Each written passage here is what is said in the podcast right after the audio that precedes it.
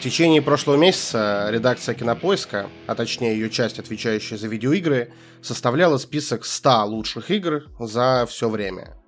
Кроме того, они еще опрашивали отдельных игровых блогеров, которые составляли свой топ-10. Но мы решили, как бы, чем мы хуже, и для себя решили тоже составить свой топ-10 лучших игр и в формате такого разгона поделиться с вами, поделиться друг с другом. Давай, выкладывай, что у тебя там. А, а чё, а чё я сразу? Ну, ну хорошо, ладно. А как надо? Там надо в типа от лучшего к худшему или просто без, без Давай от худшего к лучшему. От, от худшего к лучшему? Блять. Ну, Neverwinter Nights 2. Это, наверное, худшее из лучшего того, что я прям для себя помню, потому что, ну, для меня это была игра, которая открыла мне действительно классический RPG, потому что Baldur's Gate мне как-то обошли стороной, и я в них поиграл уже потом совсем в осознанном возрасте. Вот, Neverwinter Nights 2, наверное, была первая такая вещь, которая меня втянула в Dungeons and Dragons. Потом, наверное, Wolfenstein New Order. Вот это неожиданно. Ну, слушай, для меня как бы э, Wolfenstein New Order это было такое, такая демонстрация того, что синглплеерные шутеры действительно могут. Вот, вот могут, и они должны быть Crysis, они должны быть Far Cry. Можно сделать линейный шутер, и он будет хорошим, и он будет там вообще супер крутой стрельбой, поэтому вот Wolfenstein New Order. Окей, okay, окей. Okay. Потом, ну, God of War 2018 года, ну, который... Понятно ну, в смысле, на мой взгляд, опять же, это вот уже те игры, которые задали определенные стандарты в игрострое. И вот uh-huh, я считаю, uh-huh. что ту формулу, которую сейчас исповедует там Sony, а, а, она в частности, ну, они в частности взяли это из God of War. Ну, и почему он там не на первом месте, например, потому что, ну, несмотря ни на что, в 2018 God of War я считаю, что есть там да ты можешь не оправдываться, это твой Нормально о грехов вообще. Я согласен. Потом Last of Us, наверное. Угу. Э, вот. Первый. Главный, да, главный его минус заключается в том, что он... У него есть вторая часть? Заебал переиздаваться, если честно. А. вот. Ну, Last of Us, это, опять же, это, это столб индустрии, э, и это одна из игр, которые вообще, мне кажется, советую пройти всем. Типа, даже кто играми не увлекается, это точно будет там что-то типа кинотеатрального experience а. Мне кажется, его уже столько раз переиздавали, уже и сериал по нему был. Мне кажется, уже кто хотел, тот прошел уже точно. Ну, тем не менее, вот это, наверное... Ну, максимального хайпа она уже, наверное, достигла, уже пик прошел уже. Ну да. Дальше Dragon Age Origins. Угу. Почему? Потому что это игра, которая взяла все самое лучшее, что было в классических RPG, и потом эта же серия убила все лучшее, что было в классических RPG и стала говном. Э, но, тем не менее, Dragon Age Origins это было очень эмоциональное путешествие да, для меня. Классная. Я вообще в шоке был. Супер классная игра, которая да. перетрясла во мне много чего. Следующее, это, ну, вообще там вся трилогия Mass Effect, надо выбрать одну, поэтому если надо выбрать одну, то это, конечно, Mass Effect 2, как самая сбалансированная со всех сторон игра. А, вот, потому что Mass Effect 3 это экшен, Mass Effect 1 это говно, а, поэтому Mass Effect... За что? Следующее, я считаю, что это стандарт э, стратежек. А стратежка для меня это не игры. Да что ж ты делаешь, блядь? Стандарт стратежек. Э, ты перепутал стратежки и гоночки. В которую, в которую можно играть, это Герои Меча и Магии 3. Uh-huh. Вот, это действительно гениальная игра, которая актуальна по сей день. Лучше никто ничего не сделал. Так, ну и типа, если подходить к верхушке, это Elder Scrolls, ну, либо Skyrim, либо Oblivion, что уж там вам ближе. А тебе? Мне лично, мне лично, ну, мне лично ближе Oblivion, потому что Oblivion э, это больше RPG, чем экшен. Skyrim это больше экшен, чем RPG. Для меня Oblivion это была там самая первая моя крупная RPG, которую я когда-либо поиграл на своем собственном компьютере. Вот до этого я там играл как-то урывками, э, вот, и у меня, когда появился ПК, вот, вот Oblivion стал моей первой крупной игрой, угу. нещадно тормозивший, тем не менее, я там люблю его вообще всем сердцем. А это же мы его скачивали, да, с какого-то сайта файлами по 200 мегабайт. Э, да, да, вдвоем. да, да, да, да. Мы же да. потом его типа, потом эти файлы объединяли, чтобы да, установщик да, да, заработал. Да, да. Вот. Ну, короче, Oblivion это вообще в сердечке, но для большинства людей Oblivion недоступен сейчас, потому что его нигде нет только на ПК в нем э, можно поиграть. Буквально а вот мне сегодня уведомление пришло, что Мэдисон проходит Oblivion. Ну, э, в смысле, он играет на ПК, и, следовательно, ПК ну, да, это я понял. платформа для стримеров э, и людей, которые там делают, ну, которые работают, а не кто играет, собственно.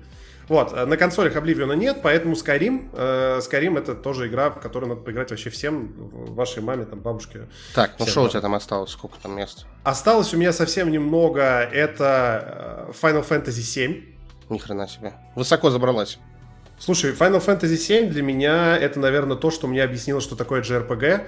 И игра, которая открыла тебе жанр. И, а, а мне он был очень противоестественен. Вот в смысле, я прям не мог его понять. Да, я понимаю, о чем ты. Она настолько хороша, что я, я понял все. И рисовку я научился отличать женщин от мужчин. Ты вот не научился.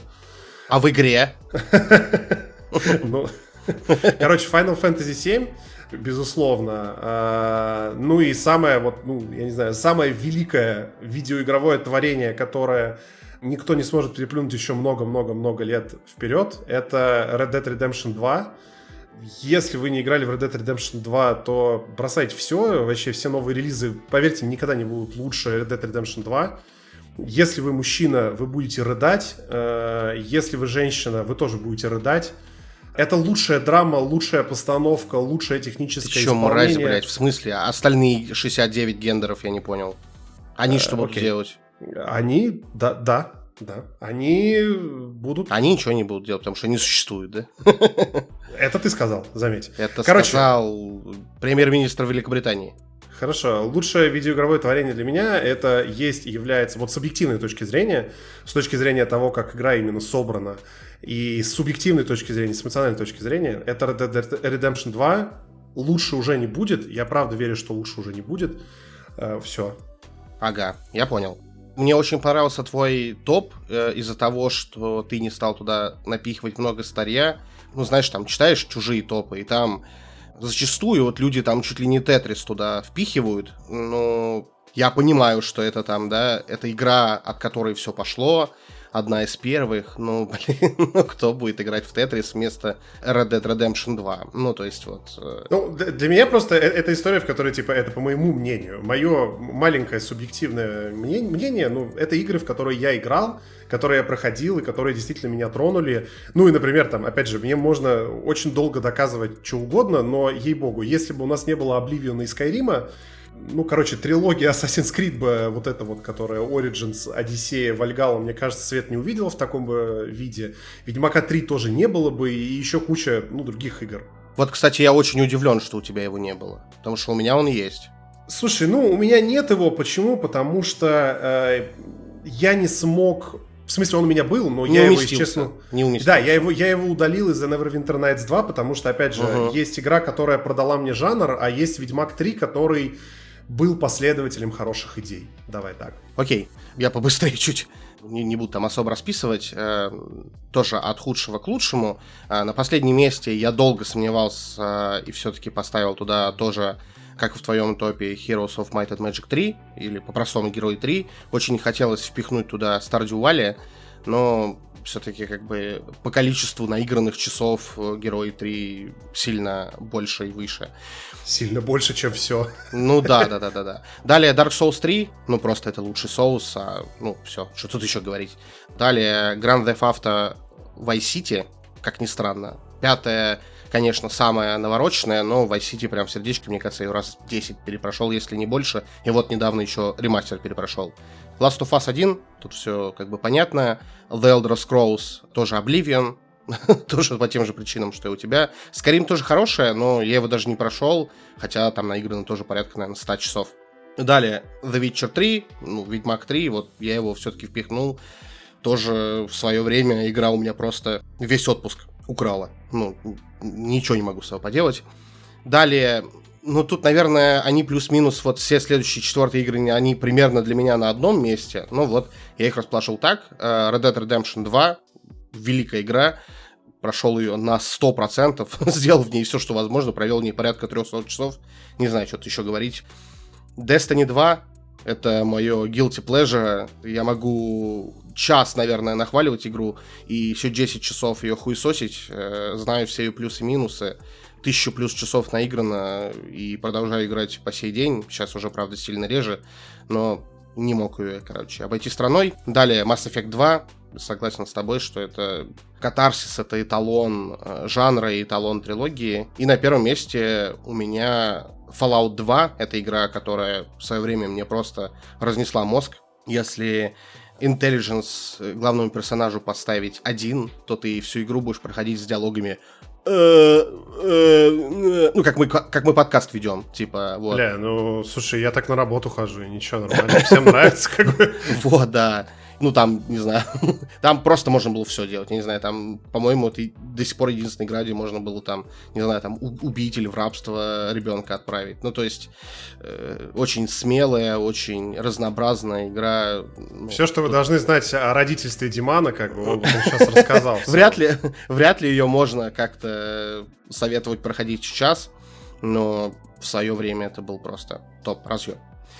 Всем привет! Это подкаст «Подземелье болота», и сегодня для вас освещают новинки кино и видеоигр. Я, меня зовут Дима, и моего собеседника зовут Игорь. Приветики. Сегодня мы обсуждаем недавно вышедшую киноновинку по мотивам DC комиксов «Синий жук», за что, блядь? Да, да, я с тобой солидарен здесь. А, новый сериал во вселенной Звездных войн Асока, и тут я скажу за что, блядь. И впервые на канале мы обсуждаем не игру, а дополнение к игре. Но в оправдание скажу, что она очень масштабная, а именно DLC Phantom Liberty по игре Киберпанк. Ну что, давай отмучить, отмучимся сразу. Давай с э, твоего наво, с навозного, с навозного начнем. Э, слушай, ну вот э, помнишь, когда мы договаривались, типа, чем будем смотреть, чем будем там, все остальное. Я сказал, что синий жук это не так плохо. Ну, ну, в смысле, хуже флеша же уже не будет. Вот, блядь, пошел я нахуй. Ну, они и на уровне. Нет, на слушай, уровне, вот, вот нет, я не соглашусь. Вот э, я из прошлого. Пошел ты нахуй просто. Это, это, это была настолько неправда, ты настолько был неправ. А, дело в чем? А, я тебе уже писал, ты когда там спрашивал, как мне вообще фильм. Вот, я тебе писал, что вот есть фильмы, которые вызывают эмоции. Вот, например, тот же самый Флэш, он настолько плохой, что он даже хороший. Ну, в плане того, что ты никогда не, не увидишь, я искренне надеюсь, что наши глаза никогда не увидят от крупной масштабной студии такого говна. Ну, то есть, вот, понимаешь, это как бы случается один раз в десятилетие. Это там проеб такой вселенский. Ну, то есть, хуже уже, как бы, мне кажется, никто никогда не сделает. Это как, когда Киберпанк релизнулся, понимаешь, это вот э, факап, uh-huh. который перевернул индустрию. А «Синий жук», вот фильм у меня, как и первая версия Лиги Справедливости, не вызвал никаких эмоций. Вот, то есть, вот я его включил, вот хронометраж идет, я вижу, что какие-то сцены сменяются, но у меня реально ощущение просто какого-то слайд-шоу, на котором мне, ну, там что-то происходит, но мне абсолютно плевать. Более того, я могу отойти на 10 минут и заниматься своими делами. Я приду вот просто, я посмотрю на экран, и я прям точно понимаю, что они делали 5 минут назад, что они будут делать следующие 30 минут. Потому что это не то, что клишировано, я не знаю, Слушай, как... а я, блядь, смотрел внимательно, и я вообще не понимал, нахуя и что они делают весь фильм. Что, что и нахуя они делают? Они, они делают все для того, чтобы как бы в какой-то момент главный герой, который недавно стал героем, супергероем, получил пизды, а потом он, блядь, воскрес как Феникс, потому что нахуй большая сила, большая ответственность, я сейчас вас всех разъебу. Слушай, ну это классический, нет, это классическое становление героя, это классический путь, как бы, да, это, это, это нельзя как-то к минусу так. относить. Есть один большой минус, это качество, блядь, исполнения, это первое. Второе, это плагиат. Я все понимаю, я все понимаю. Все очень сильно хотят, как говорится, ну вот, Железный Человек умер, да здравствуй, Железный Человек, поэтому мы будем снимать кадры один в один Железного Человека. Ну, ну так нельзя делать. Ну, в смысле, от этого у вас лучше не получилось. Мне, на, мне не хочется смотреть на мексиканскую версию э, типа Железного Человека. А для меня это была версия, это была смесь Зеленого Фонаря и Венома. И забавно, потому что оба фильма говно. Ну, в смысле, а почему оно говно? Потому что это, э, даже, даже супергероем этот герой стал через жопу. И если вы думаете, что я сейчас разгоняю, нет, эту шутку эксплуатируют в фильме, блять, раз семь, наверное, я не знаю. Ну, то есть по нему, типа, бегает этот э, механический жучок, потом он, короче, такой, ой-ой-ой, ой-ой-ой, вот он по спине такой побежал и потерялся, потом он где-то в э, уровне задницы, короче, пропадает, а потом он у него вырастает из позвоночника. Вот этот момент, это вообще, честно сказать, мне напомнило, блядь, сцену из Горько. Я не знаю, это, это такой был кринж, это худший, я не знаю, оригин э, супергероя, это худшая сцена, когда герой превращается, я просто не найду фильма, где это было показано хуже. Вот эта мать главного героя, можно из нее нарезку сделать. Там еще есть сцена, где они на корабле потом летят, она штурвал судорожно трясет. Это какая-то просто ебанина. Это хуже, чем в российских этих э, комедиях. У меня реально был вопрос, когда они летели на корабле, а, а ей вообще сказали, что она трясет? Конкретно э, штурвал или ну, то, что она привыкла трясти? Потому что это были очень непонятные движения для меня.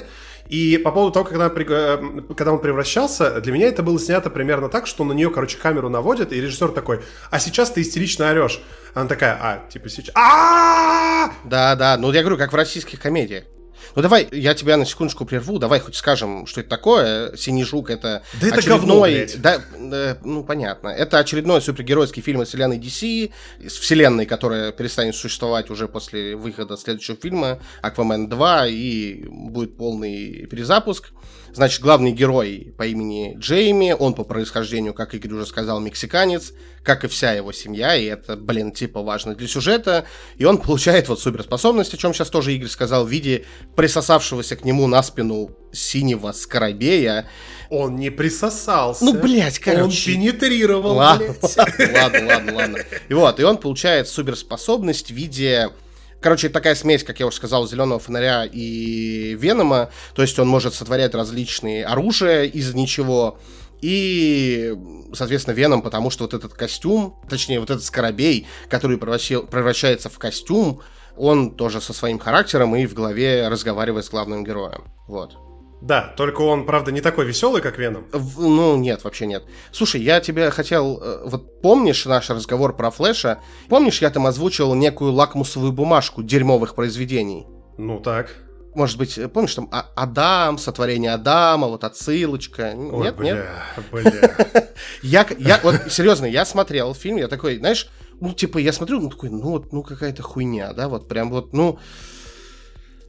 Ну, типа, вот знаешь, либо, ну вот, ладно, просто ниже среднего, либо совсем плохо. И вот я вижу очередную вот эту отсылку на сотворение Адама, и я такой, все, ребята, я, я, блядь, выскажу все, что у меня накопилось. Все решено.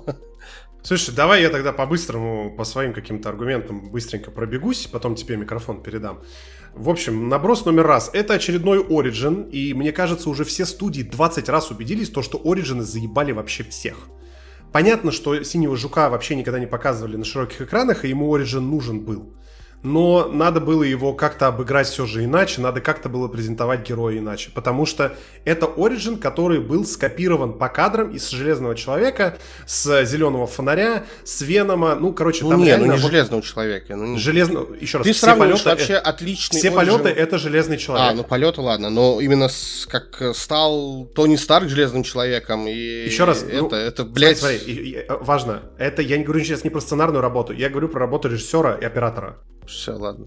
В смысле, это по кадрам тот же один в один. Вот если ты типа просто без смысла покажешь людям скриншот, они скажут, блядь, да это же из железного Все, все, я понял, я понял. Угу. Так вот, а сам сюжет смахивает, ну вот что-то типа между зеленым фонарем, который был откровенно отвратным, и э, человеком-муравьем, который был у Марвела, только не таким смешным. А, вся суть фильма это клише на клише, клише припа- приправленным. Да, да. Плюс иногда они понимают, им же сказали, а, ну, в Марвеле, короче, делают шутки, нам тоже надо делать шутки. А... Я ни одной не запомнил, это первый раз такой вообще, я ни одной не запомнил. И поэтому они делают, естественно, сортирно, сортирно-пердельные шутки. Странно, что мне не понравилось. Из разряда, типа, а, ну сейчас его сестра, короче, заходит, и потом она такая выходит из унитаза. Блять, я не знаю, как они еще не додумались ей сортирку, понял, приклеить на... Бля, я боржал, да? Топ-юмор, моя тема, бля. Вот, и как А, я это... вспомнил одну, как раз, когда они в конце, типа, целуются, и он такой, типа, у вас, блядь, приток крови в районе пиписки. Я такой, блядь, это... Блядь, это... Ну, для меня... Это, вот... блядь, реально такая шутка фильм была. Эпицентр э, пердильных шуток был в моменте, когда они, во-первых, во-первых они нашли какой-то корабль э, условно олдскульного синего жука, который был до, ну, который становился синим жуком, потому что он был таким местным Тони Старком, мексиканским а не ему какой-то инопланетный жук в жопу заполз. Короче, вот у него был такой... Э, Ну, типа, знаешь, вот этот old school и new school, типа, uh-huh. раньше мы собирали себе супергеройские костюмы. Uh-huh. Новичку достаточно просто пропустить в пердак и... Ой, блядь. Ну, времена такие сейчас, пропустил в пердак. Ладно, ладно, да, давай, давай, давай. А, короче, они нашли большой корабль, блядь, типа а самолет, э, который выглядит как ебаный жук, и потом, естественно, оказалось, что этот жук умеет не только летать, но еще и ползать на этих своих лапах, и у него есть супероружие. Для того, чтобы победить целую толпу солдат в каком-то, блядь, замке, этот э, жук начинает пердеть зеленым газом и крутиться на месте. И при этом вся семья, которая управляет этим жуком, она начинает дико хохотать и такая, ха-ха, вот вам, злодейцы, угребите, блядь. И я такой, господи, как же это хуево просто. Слушай, ну согласись, эту же сцену можно сделать нормально. Проблема не в том, что просто сам факт, что они прилетели и там в, на корабле в форме жука напердели на врагов, а типа сделано очень некачественно, очень плохо. Ну... Это сделано некачественно, это написано некачественно. И, собственно, вот у меня один из э, моих больших таких аргументов, что все это подается в ярком таком неоновом ретро-футуризме в плане того, что там токсичные надписи, стилизация типа названия под там вот как у Тора была любовь и гром. Просто прикол в том, что весь этот ретрофутуризм никак ничем не подкрепляется. Типа, люди выглядят так, как они одеваются сейчас, как они одеваются в современности. Они не выглядят а-ля ретро. Там нет ретро ничего, за исключением токсичных цветов. И поэтому весь их этот стиль, вот он вымученный. Вот им сказали, что на, надо сделать, они сделали для галочки, но это видно, что это, ну вот прям притянуто, блядь, максимально за уши. Второй момент, второй большой аргумент, что юмор, а, вот он весь строится на мексиканстве из разряда того, что мы мексиканцы, поэтому как мы будем отвечать захватчикам, которые типа большие американские корпорации, мы будем жить в фавелах и ждать, пока у нас появится герой, который поведет нас на революцию. Кайф, блядь. Или э, мы мексиканская семья, поэтому мы обязательно будем сидеть все за столом и жрать тако, и специально, блядь, короче, все российские аргументы, что вот как, как вы видите мексиканцев, вот там все есть. Причем сам режиссер, если я не ошибаюсь, он, по-моему, сам мексиканец. Ну, короче, это не показывает мне любовь к Мексике или каким-то традициям. Есть, например, прекрасный мультик, который называется «Тайна Коко». Вот я там, блядь, про мексиканские традиции, про уважение к ним узнал больше, чем в ебаном синем жуке. Все мексиканство и все говнопердельные их шутки, и их этот, блядь, я не знаю, брат отца, который, типа, дядя-изобретатель. Который Джонни Сильверхенд. Да, да, да. Я его так для себя назвал. Он, блядь, ну он просто, ну он не смешной вообще никак. И этих шуток мало, Нет. то есть вот им в определенный момент, мне кажется, студия приходила такие, а, блядь, у вас там, короче, идет 40 минут хронометраж, ни одной шутки нет. Так, пацаны, ну надо, надо, короче. И они такие, выпускай бабулю с миниганом. Да, да, бабуля с миниганом. Это, блядь, не она... смешно, уже лет 30, сука. Что это? Ну это, это, понимаешь, ну это типа Как это, «Дом большой мамочки» был фильм, блядь.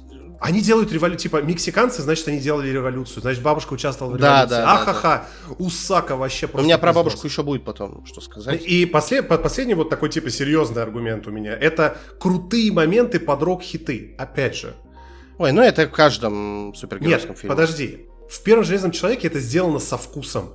Там правильно поставлен slow motion, там хорошо подобрана музыка. Эта история была еще не заезжена, этого не было в каждом первом супергеройском да фильме. Да нет, ну вот смотри, в Страже Галактики 3. То, то есть это не то, что не заезжено, в Страже Галактики 3 это все равно работает. Хотя вот фильм Это работает, потому года. что, потому что это сделано со вкусом. Это сделано качественно, музыка хорошо подобрана, а, подобраны кадры очень классно, они, может быть, немного смешные, что-то еще, но здесь... Ну окей, окей. То же самое, что и с шутками. Типа к ним приходит студия и такая, так, ебать, у вас нет ни одного крутого момента, где главный герой разъебывает все под рок-хит. Короче, вот вам рандомный рок-хит, похуй там, все же знают Def наверное. Ну вот, короче, теперь, теперь будет Def похуй плохо поставленные, э, какие-то кадры быстренько мне наберите, нормально всем нравится, и, короче, все, запускайте. И вот они делают эти нарезки, но они делают их потому что надо, вот прям видно, что они надо, они, никто не хотел это снимать. И это до, до, по уровню даже не дотягивает до того же самого Аквамена. То есть в Аквамене это выглядело местами круто.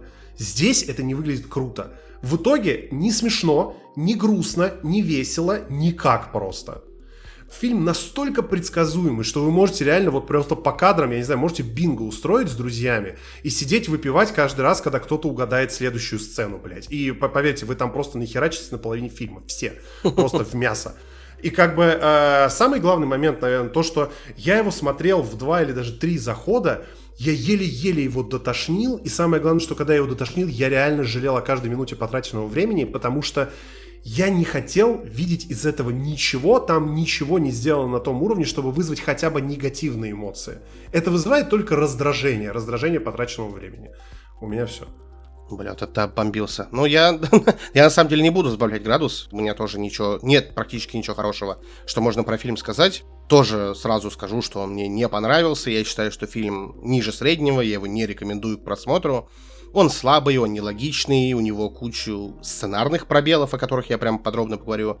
У него не прописанный и очень клишированный, как Эрик уже сказал, персонажи, притянутые за уж э, взаимоотношения между ними, в который, ну, я лично во, во всяком случае не верил. Там мало экшн-сцен, а те, которые есть, э, как Игорь сказал, мы уже видели почти в разных фильмах. Есть небольшой, небольшой момент. Вот ты говоришь то, что в семью не веришь, ты правильно очень привел в сравнении фильм «Горько». Вот, ей-богу, я в фильме «Горько», блядь, больше верил в их родственные отношения, Да, «Горько» вообще раскрывается э, при первом просмотре. Как и Starfield на 200 часу. Да, на десятом просмотре Горько становится шедевром, да, как. Вот, а, а второй момент по поводу экшн-сцен. Вот, э, ну хорошо, в этот раз они не обосрались с графикой. Да, кстати, про это хотел сказать, это вот один из плюсов. Они не обосрались с, графи- с графикой, и главный герой вот этот вот, Шоло Мариденья, вот э, он, в принципе, такой харизматичный, я бы на него там что, Йоло Мариденья, блядь, или Шоло, Шоло. Ну, Шоло? Что зовут так? Ну, что ты сразу начинаешь?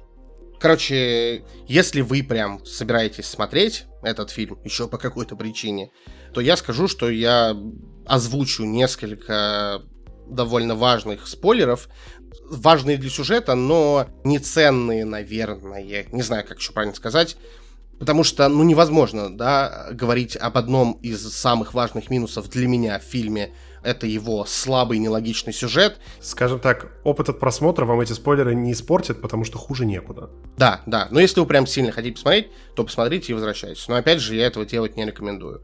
А, начну с чего. Первое, что у меня прям сразу, я прям охренел, это с того, как, ну, как получил свои способности персонаж Игорь уже озвучил. Ну, я сейчас расскажу. Через жопу, блядь. Да, да, да, да. Ну, я сейчас чуть-чуть подробнее расскажу, что этому предшествовало, и там то, что получилось через жопу, это, блин, буквально шоу бы нехило. Фильм начинается с того, что Сьюзен Сарэндон находит вот этого синего скоробея.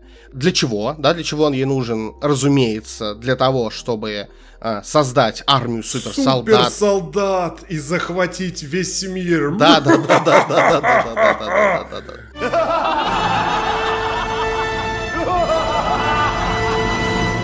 Все так. Именно такая у меня была реакция. И когда она его находит, она такая, наконец-то я тебя нашла. Я искал тебя 20 лет.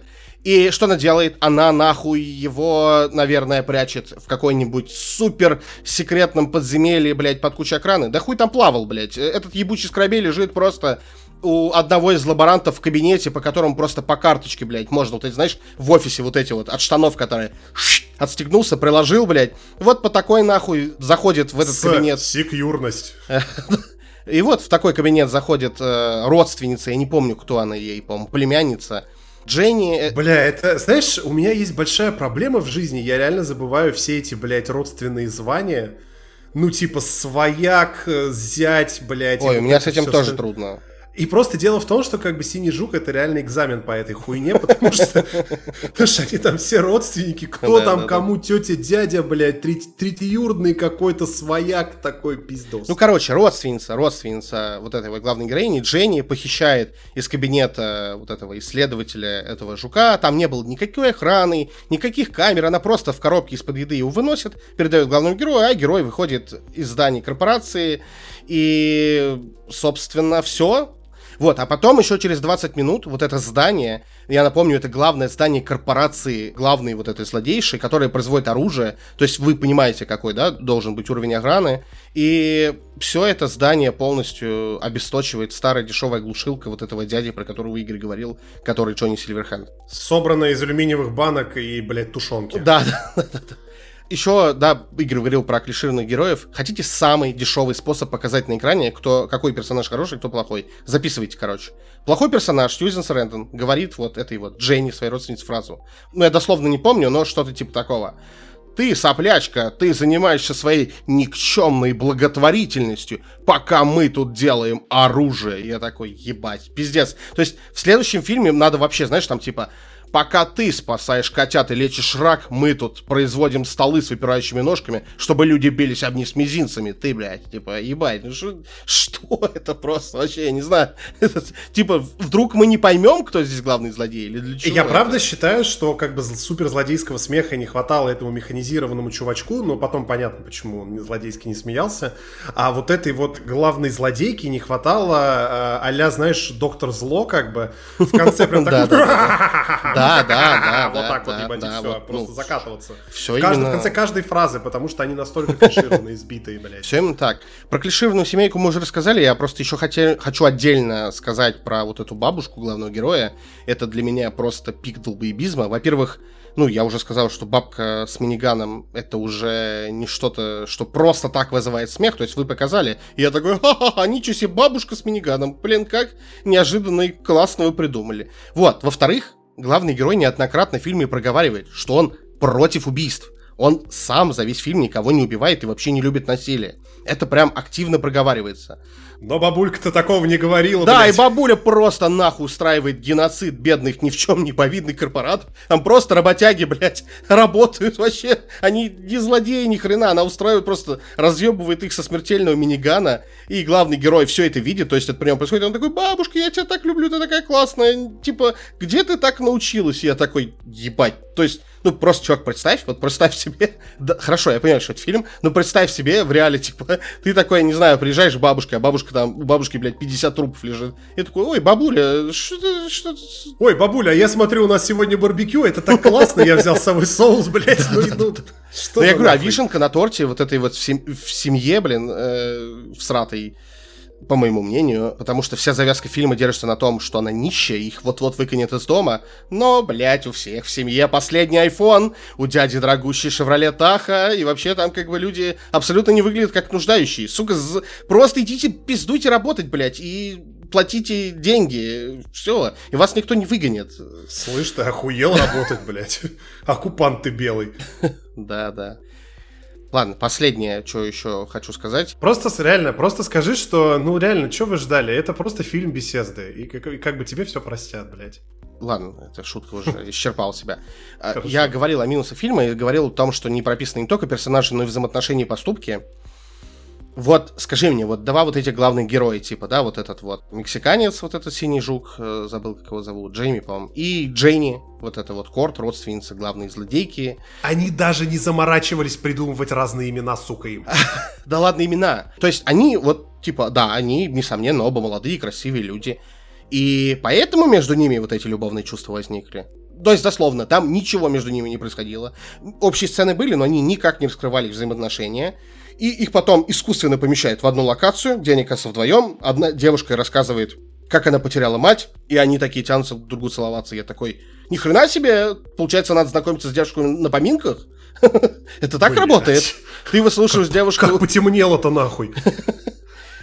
Хорошо, а вот этот момент, когда вот этот вот э, полненький мужчина-мексиканец, он же Гильермо из э, What We Do in the Shadow, блять, просто незнакомого чела, главного героя, персонажа спасает и жертвует собой нахуй. Почему? А уж они оба латиносы или что? Или потому что он такой всю жизнь на корпоратов работал, он, блядь, что, не понимал, что они оружие производят?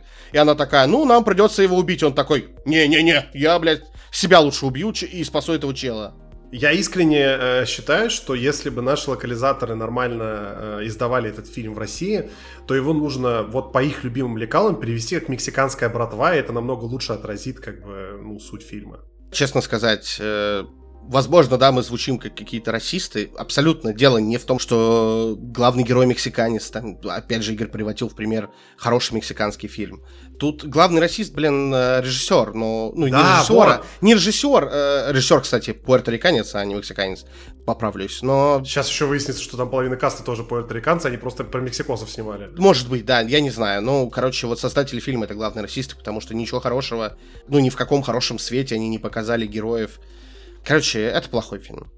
Если Синий Жук должен был показать какую-то любовь к Мексике, то у него не получилось потому что это примерно, вот, вот серьезно, ощущение, как будто это снимали белые люди, которые в Мексике никогда не бывали, и вот они просто собрали все, что они хотели бы рассказать про мексиканцев, и просто там слепили это абы как. И это не прививает никакой любви, и мне кажется, что это один из тех фильмов, на которые обидеться, например, можно.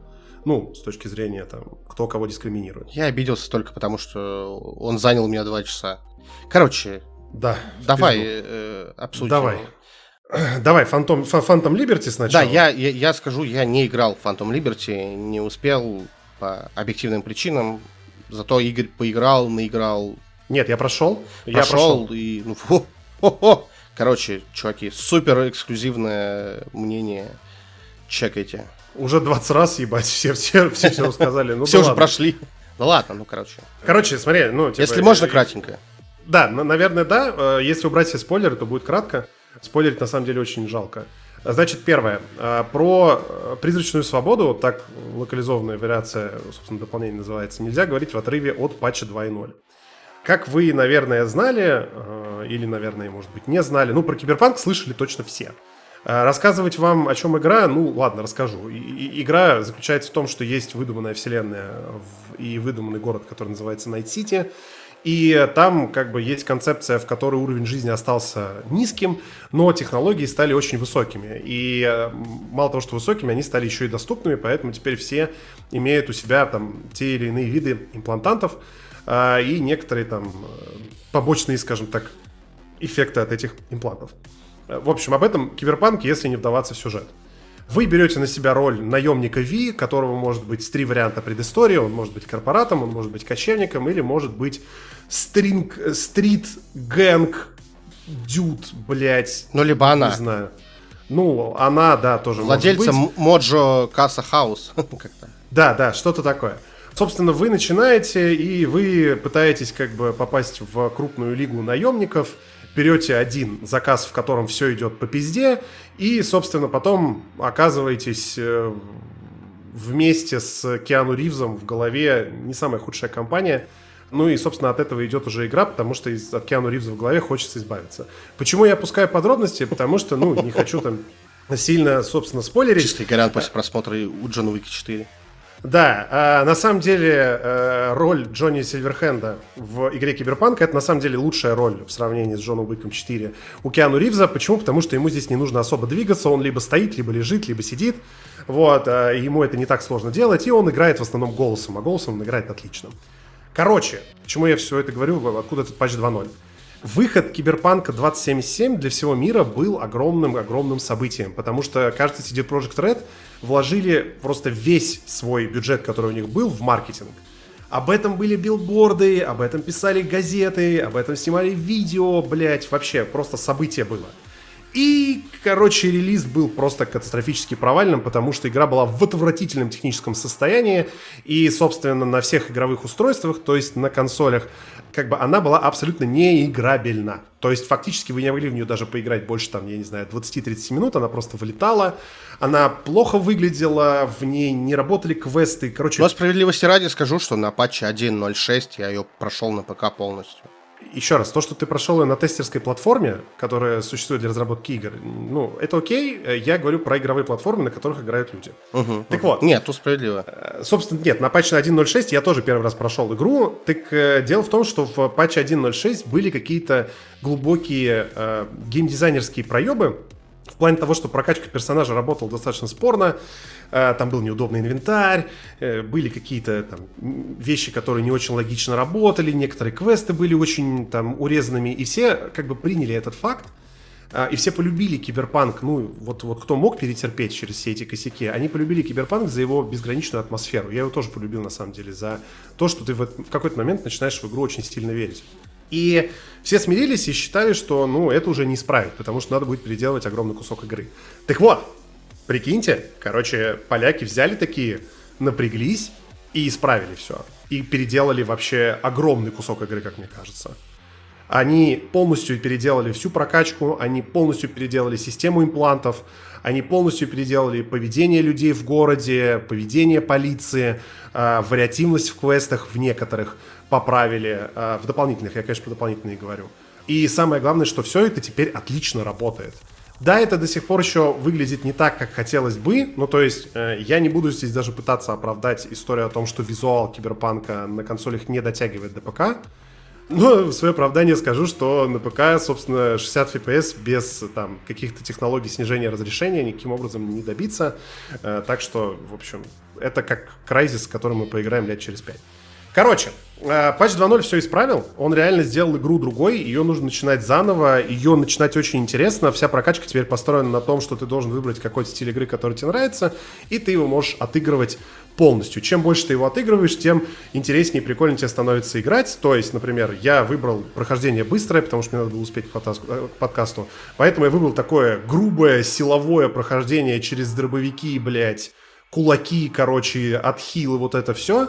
И в отличие от того, как это было раньше, когда там, например, были какие-то побочные квесты, которые заставляли тебя проходить по стелсу, сейчас эти условности убрали. Ты любой квест можешь пройти спокойно по силе, точнее, силовым путем, и у тебя это отлично получается. Что на самом деле геймплей делает в разы в разы приятнее. Теперь конкретно к призрачной свободе. Призрачная свобода э, это DLC, который добавляет очень небольшой кусочек города, прям реально очень небольшой. Вот там, ну...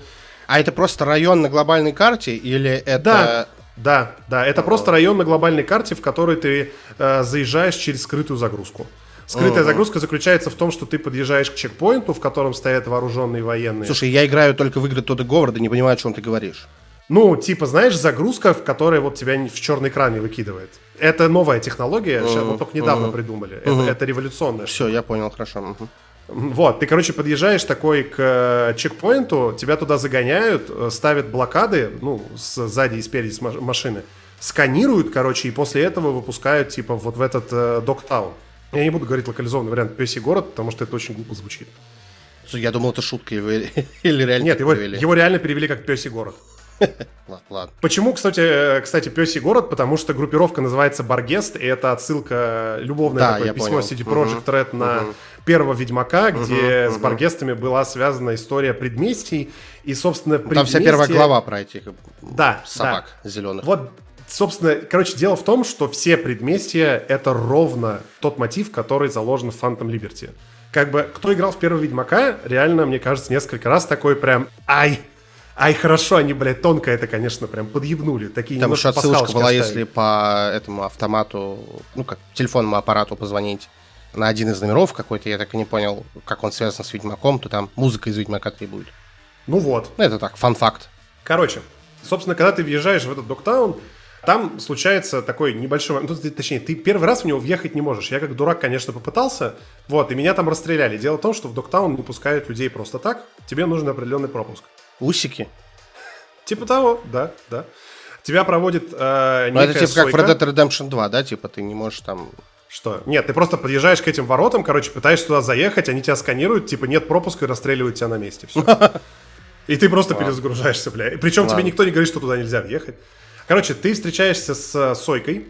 А, Сойка оказывается очень продвинутым а, нетранером, который, помимо всего прочего, видит не только тебя, который существует в реальном мире, но еще спокойно, не то, что, не то, что может видеть, но еще спокойно затыкать рот Джонни Сильверхенду, которого на самом деле в реальном мире-то не существует. Собственно, это уже порождает большую интригу. И когда она говорит, бля, я могу тебе помочь справиться с этим, с этой э, историей, с этим твоим чипом, ты, естественно, в этом начинаешь, тебе очень интересно узнать, каким образом она может этого добиться. А потом все закручивается просто пиздец. Вы попадаете в Доктаун, а в этот момент над э, этим пригородом пролетает борт номер один, то есть это э, самолет президента новых uh-huh, Соединенных uh-huh. Штатов Америки. В несколько, буквально за 30 минут вашего путешествия по окраинам Доктауна Этот самолет сбивают, вы бежите туда, пробиваетесь через эту вооруженную группировку, через просто какие-то нереально поставленные перестрелки. Вы заходите на борт номер один, и после этого с президентом новых Соединенных Штатов расстреливаете огромное количество вооруженных э, наемников, входите в какой-то Так, важный заброшенный... момент. Важный момент. Ну, президент или президентка? Президентка. Заромантить можно? У меня не получилось. А ты мужчина играл? Да. Тьфу, блядь, чувак, кто нахуй в 23-м году, блядь, пытается романтить э, женщину мужчиной? Тфу, блин. Ну, бля, да. Я тебе, я тебе, я тебе даже так скажу, что я свои суперспособности не через жопу получал в Киберпанке. Угу. Короче, а потом вы с этой президенткой, собственно, штурмуете... Ну, игру в первый там... раз именно так разрабатывали. Хорошо. А потом вы встреч... встречаетесь с огромным военным роботом, где-то в просто, я не знаю, каком-то музее, э, сражаетесь с ним под эпичные взрывы, выходите оттуда, ищете убежище, есть несколько классных поставленных диалогов, и таким образом у вас заканчивается квест, который реально идет где-то в районе полутора-двух часов, в зависимости от того, как вы играли. Это один только квест. Он по адреналиновости тянет на одну маленькую игру, блядь. Я, я прям не шучу. Это было просто охуительно. И каждый квест, который будет в Доктауне, неважно, это риперский заказ, или это какой-то побочный квест, или это сюжетный квест, каждый из них будет гарантированно красивым, он отлично поставлен, несмотря на там определенные ограничения графики, он очень красиво выглядит, просто давай очень так, красиво давай выглядит. Так. Кровь и вино? А, нет, лучше. Охуеть. Кровь и вино это то, что приятно глазу, но это, знаешь, вот определенная такая сказочность Тусента, которая там идет в разрез с общим визуалом игры. А вот, понимаешь, Night City, как я тебе когда ты говорил, когда я рассказывал свои впечатления от первого Киберпанка, вот ты не веришь в то, что там живут люди. Ну, то есть э, в Night City есть какие-то моменты очень тупые. То есть это супертехнологичный город, но там узкие дороги. Или там типа все ездят на машинах просто, но там нет парковок. И ты такой, ну это, ну, это реально просто глупо. Реально глупо выглядит. Вот в Доктауне такого нет. Он реально выглядит как э, тот самый ПГТ, знаешь, я не знаю, какой-то условный такой вот строй э, City стайл. В плане того, что ты там заходишь, и вот ты видишь, как люди выстраивают цивилизацию из того, чего можно просто, и при этом им нравится там жить, потому что Доктаун дает определенные типа плюсы. И это, более того, это не просто тебе показывается, это не только классный дизайн, это еще и постоянно рассказывается в каких-то квестах. То есть у тебя есть квесты с трущоб, в которых объясняется, как это комьюнити там немножко устроено. Ты знаешь каких-то местных там, я не знаю, знаменитостей, каких-то узнаешь их просто. Ты узнаешь, как люди пытаются вырваться оттуда, как они туда наоборот убегают от чего-то. И все эти истории, они просто пиздец какие живые. Ну серьезно, это самые живые квесты, которые я видел, блядь, со времен, собственно, оригинального киберпанка. Хотя там далеко не все квесты такие живые были. Ну, то есть, вот помнишь, все, ну, вот, любой сюжетный квест э, оригинальной компании Киберпанка? Какое-то количество квестов помню, да, были ну, охуительные. Вот, вот, вот, любой. Ну, вот квест, например, где чувак в прямом эфире решил распять себя. Вот он прям запомнился мне. Вот. И у него есть еще, кстати, по поводу этого распятия, у него есть вариативность. То есть этот квест может закончиться тремя разными вариантами. Ну, не знал об этом, потому что, потому что я только по одному пути проходил. Но... Давай так, двумя, двумя вариантами, то, то есть может себя распять, а может не распять. Дело в том, что вот не все квесты такими были. Все квесты Доктауна такие. Каждый квест имеет как минимум два исхода. И это охуительно. Давай так, два вопроса. Влияют ли они глобально на финал этого DLC? И влияет ли финал DLC на общий финал? Потому что общий финал игры был прям... Э, ну, такое. Э, да. Э, смотри, типа, финал DLC это фактически одна из вариантов концовки игры. Угу. То есть у тебя есть вариант не пойти с Alt через Росаку, у тебя есть пойти, э, то есть ну, ты ладно, отказываешься... ладно, не, не, не расписывай. Я, я Короче, ты, ты, ты отказываешься от предыдущих трех концовок, которые могли быть, ну, основных трех концовок, и ты выбираешь концовку, которая есть в DLC. Ага, охуенно. Так, охуенно. так можно действительно сделать. Охуенно. Остальные квесты, как тебе сказать, они дают очень хороший контекст тому, что происходит, потому что там, ну, короче, я не буду спойлерить, в определенный момент там будет определенное смещение сил в этом доктауне, и если бы ты не проходил никакие допы, ты угу. такой, блядь, схуяли праздник, непонятно. А если ты проходил все эти допы, ты понимаешь, почему так случилось. Слушай, ну это во многих так играх. Вот представь себе пройти Mass Effect 2, не проходя допы, и ты такой, что за... Ну да, да. Кто все вот, эти вот, люди, блядь? Ш... Да, да, ты, ты, ты очень правильно привел этот пример. Учусь у лучших, блядь. Сравниваю игру с Mass Effect 2. Короче, есть еще несколько геймплейных дополнений. Есть так называемые дропы, которые поляки подрезали у других поляков из Techland. Это дропы из Dying Light. Э, то есть периодически с неба падает какой-то офигенный лут с, э, ну, короче, какое-то офигенное снаряжение в ящике, и вокруг этого ящика собираются какие-то группировки, которые надо отбить. Это честно подрезано, э, подрезано качественно, это разбавляет геймплейный цикл. Переделали всю историю с машинами, появились угоны, угонять прикольно, перестреливаться с тачек, это теперь основная механика, в смысле не только в миссиях можно. Перестреливаться с тачек действительно можно. Удобно ли это делать или прикольно? Нет, неудобно, не прикольно. Нахуй они это сделали, я не знаю. А, угоны нормально, теперь просто денег у тебя вообще просто жопой жуй, блядь, не знаешь, куда их девать. А, нет, знаешь. Новая система киберимплантов, которая очень сильно тебя ограничивает в том количестве железа, которое ты можешь в себя впихнуть, э, не то, что в синем жуке. Это, собственно, очень классный шаг для игры, э, для того, чтобы заниматься именно тем, что ты вот выстраиваешь какой-то свой э, стиль игры. И этот стиль игры действительно очень сильно вознаграждает потом. То есть ты Теперь в Киберпанке ты можешь абсолютно намеренно, а не случайно выстраивать супер крутые моменты, в которых ты просто побеждаешь толпу из-за того, что ты офигеть как задрочил э, свою прокачку и свои киберимпланты, и даже на высшей какой-то сложности ты можешь все это раскидывать. Проблема заключается в том, что убрали уровни, то есть раньше там были уровни опасности очень высокие, там вот эта вся хуйня, вот это все, короче, убирали, Теперь ты можешь хоть кого там заебашить практически чуть ли на первом там уровне, но у врагов появился автолевелинг, поэтому играйте на нормальном уровне сложности, потому что иначе все враги превращаются в губки, вы превращаетесь, блядь, в хрустальную барышню, и ну его нахуй так играть. Блять, автолевелинг, господи, зачем? Это, это, да, это очень дешевый прием был. Если говорить про сюжет, весь Пёсий город, э, я считаю, что это вершина квестостроения, которую я видел в экшен-играх. Вот лучше никто ага. не делал. Вообще никогда. И я не знаю, когда кто-то сделает. С точки зрения дизайна локации и дизайна миссий, они разнообразные и охуительные. Вот мне было 100% интересно было играть всегда. Вообще, вот в каждый момент просто. Вы можете реально дропнуть весь киберпанк, просто все остальные типа части, и сконцентрироваться только на Доктауне. Они кайфовые в каком формате? Кайфовые как квест, я не знаю, Красного Барона в Ведьмаке 3 или как я не знаю, квест э, по сжиганию конопли Far Cry 3. Ну, то есть... Нет, они кайфовые, как, э, как квест Барона. То есть ага. это, это новые механики э, на старых рельсах, но тем не менее новые механики. Это хорошее взаимодействие с персонажами, это вникание в историю этих персонажей, что очень важно. Это какие-то подробности и сопереживания персонажам, и это всегда какой-то катарсис. Ну, то есть каждая история, она тебя приводит к какому-то катарсису, к новому развитию э, взаимоотношений Ви, Джонни Сильверхенда и тех персонажей, которых ты встречаешь. Э, Соломона Рида в исполнении прекрасного Идриса Эльбы. И он, кстати, отлично справился. Он прям отлично справился. Он Блин, я вообще, сыграл. я ну, там смотрел трейлеры, игровые какие-то кадры. Бля, он как живой просто, это вообще... Кстати, Джонни Я еще тоже. в оригинальном, в оригинальном Киберпанке охуевал иногда от проработки персонажа, я прям рассматривал а тут, э, блин, вообще просто что-то, я не знаю, это на уровне демки этого Unreal 5 да, по, да. по матрице, вот что-то прям очень близкое. На самом деле Киану тоже подтянули, то есть модельку Сильверхенда очень сильно подтянули даже в основной игре, и теперь, ну, намного лучше выглядит. А, и, кстати, ему добавили, как мне кажется, несколько реплик еще. В общем, сам сюжет вот реально так, настолько достойный, что вы можете бросить весь остальной киберпанк и просто изначально идти по истории Эвелин Паркер и Джуди Альварес, и потом вудуистов.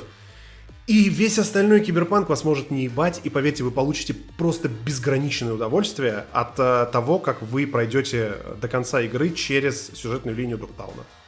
Она настолько самостоятельная. Я, наверное, полностью еще раз перепройду. Я уже купил, но просто времени не хватило. Ну, ты мне продал. То есть, если до этого я такой поиграю когда-нибудь потом, то вот сейчас прям хочется ну вот сейчас пройдут вот эти вот э, Человеки-пауки и Alan Wake вторые. Ну сейчас пройдет, пройдет 2023 год, ты дойдешь до второго акта Baldur's Gate когда-нибудь. Я дойду до, Хог... до прохождения Хогвартса. Ну все получается у тебя, да? Да, да, да, по Киберпанку все. Ну давай еще чуть-чуть поднапрягись, расскажи, пожалуйста, синапсис Асоки. А, синапсис Асоки. А, короче. Нам, нам делают замечание частенько, что мы как-то слишком плавно переходим с темы на тему, непонятно. Мы говорим про Соку, новый сериал по Звездным войнам. Да, в общем, э, дорогие друзья, как вы знаете, в Звездных войнах есть шесть полнометражных фильмов. Подожди, а Изгой один, а да, да, да, да, Хан Соло. Что, прости? Я, а я ладно, просто ослышался, да, ты, ладно, кажется, у тебя, у тебя, у тебя что-то в, в зубах застряло, ты мямлишь что-то, блядь. Короче, типа, существует шесть эпизодов э, Звездных войн и Изгой один. Есть еще какие-то фильмы, о которых мне рассказывали, и говорят, что это тоже Звездные войны, но если вы считаете, что это действительно достойные фильмы по вселенной Звездных войн, возможно, вам нравится ну, прекрати боится. оскорблять. Прекрати оскорблять наших слушателей. Короче... Ты их тоже смотрел. Э, я, блядь, жалею каждой минуте. В общем, Помимо этого, есть расширенная вселенная Звездных войн, которую сначала деканонизировали, а потом Дисней поняли, что они сделали, и они вернули из всего того труда огромного количества человек на протяжении десятков лет, они вернули самое вкусное. Поэтому у нас есть такие сериалы, как «Андер», который является раскрытием персонажа, который участвует в полнометражном фильме «Изгой 1», «Мандалорец», который просто рассказывает, что происходило на бэкграунде после того, как закончился шестой эпизод. И вот появился сериал Асока. Собственно, о чем сериал Асока? Империя побеждена. В шестом эпизоде все там, блядь, всем, короче, надавали под сраку, звездную, э, точнее, звезду смерти взорвали. Люк узнал, кто его отец. Да не спойлери, ну, заебемся убирать, ну. А, ну, ну, шестой эпизод Звездных войн-то, блядь, никто да я не шучу, видел вообще. Это шутка, блядь. А я уверен, что кто-нибудь порвется такой, типа, да вы чё, блядь, кто я не знал просто. При этом э, есть Асока, ныне, ну, в смысле, вот в тот момент, когда мы с ней, к ней присоединяемся в сериале, это уже такой умудренный опытом э, мастер-джедай, который вроде как соблюдает традиции, а вроде как бы и не очень. Но, собственно, она занимается тем, что она хочет э, аккуратно этот орден джедаев и, в принципе, республику э, помогать восстанавливать. Но при этом она находится где-то на середине. То есть она и не за хороших, и не за плохих, она что-то, короче, своим занимается чем-то. Мы присоединяемся к Асоке еще в втором сезоне Мандалорца, где она сражается против э, определенной дамы, которая, собственно, является сестрой Ночи Датамира. О них мы тоже чуть позже поговорим. А, собственно, сериал начинается с того, что Асока ищет какие-то голокроны, которые, э, за которыми охотятся, собственно, ее соперники. Такие как Бейлон, э, его ученица Шин и... Ситхи. Ну, они не совсем ситхи, они падшие джедаи. То есть это, это, это разное. Так вот, собственно, синопсис сериала Асока. Есть Асока, есть ее друзья из прекрасного мультсериала, который я не видел. Война клонов и повстанцы. Лучший сериал, рекомендую, я его не смотрел. И, собственно, они все э, пытаются сделать так, чтобы концовку этого мультсериала не отменили во время действия этого, собственно, полнометражного киносериала. Вот такой синопсис, да. У нас с Игорем сильно будут отличаться мнения. Но отдохни чуть-чуть, ты уже много говорил, я немного перехвачу микрофон, побомблю, немного желчи из себя выдам. Я сегодня такая, как старая бабка. Сижу, мне все не нравится. Все, все, все, все а у тебя пулемет есть? Э, Короче, мое общее мнение про сериал, если прям в двух словах, он мне не понравился. Ну как, есть в нем полторы серии из всего сезона мне понравились. Все остальные серии состояли из воды для меня, пустых диалогов, искусственно растянутого хронометража, демонстрации старых персонажей, чтобы вызвать у нас ностальгические чувства, и супер клишированных фразочек, которые вы слышали, наверное, уже в куче фильмах по типу «Это все на что-то способен? Крутой трюк! Пристегнись!» И вот, короче, вот, то есть вот из таких вот фразочек, вырванных из других супергеройских каких-то фильмов, состоит этот сериал, поэтому местами я без преувеличения смотрел его на X2 скорости. Первое, что сразу хочу предупредить тех, кто собирается смотреть этот э, сериал, что перед тем, как его смотреть, нужно сделать домашнее задание, а именно посмотреть как минимум 6 фильмов, 2 сериала, 3 мультика по Звездным войнам, Три мультика тоже, в смысле, это сериала на 11 сезонов. И иначе вы, скорее всего, вообще ни хрена не поймете, потому что он абсолютно не самостоятельный, я сейчас про Соку, и не пытается им быть. Э, более того, он еще и не закончен. То есть это такой сериал, как середина вечеринки, на которую тебя не приглашали. Ну, я видел фильмы, э, я видел какие-то сезоны мультика, видел вот этот последний мультик, я уже забыл, как называется, где показали там предысторию Асоки, э, прям совсем ее детство, и обошелся еще двумя роликами в интернете, которые рассказали предысторию Асоки и Трауна, и, ну, возможно, в этом кроется проблема, что мне сериал не, за, не зашел, а, может, так и есть, обязательно послушаю мнение тех, кто посмотрел все сезоны, все-все-все фильмы и посмотрел Асоку после этого. Возможно, он мне скажет, что если все посмотреть, то сериал раскрывается. Может быть. Что мне в первую очередь не понравилось в сериале Асока, это, можно сказать, строение серий. Все серии как будто написаны нейросетью по одному лекалу. Вот я тебе сейчас могу описать э, серию, и я уверен, что ты не угадаешь, про какую я говорю, потому что они практически все одинаковые. Вот у нас есть первые две трети серии, в которых люди, ну, то есть обсуждают что генерал Траун — это угроза, мы не должны позволить ему вернуться, мы хотим найти Эзру, обсуждают прошлое, совет сказал что-то делать, но мы сделаем ему у нас зло по-своему, Асога ходит с ухмылкой и общается короткими цитатами Стэтхэма, и оставшуюся одну треть сериала мы видим э, столкновение остатков Империи и Республики. Исключением является единственная как раз полностью понравившаяся мне серия, это четвертая, и в целом я не имею как бы ничего против диалогов и такого строения серий. Если бы эти диалоги хоть как-то были интересно и разнообразно написаны, на мой взгляд, это не так.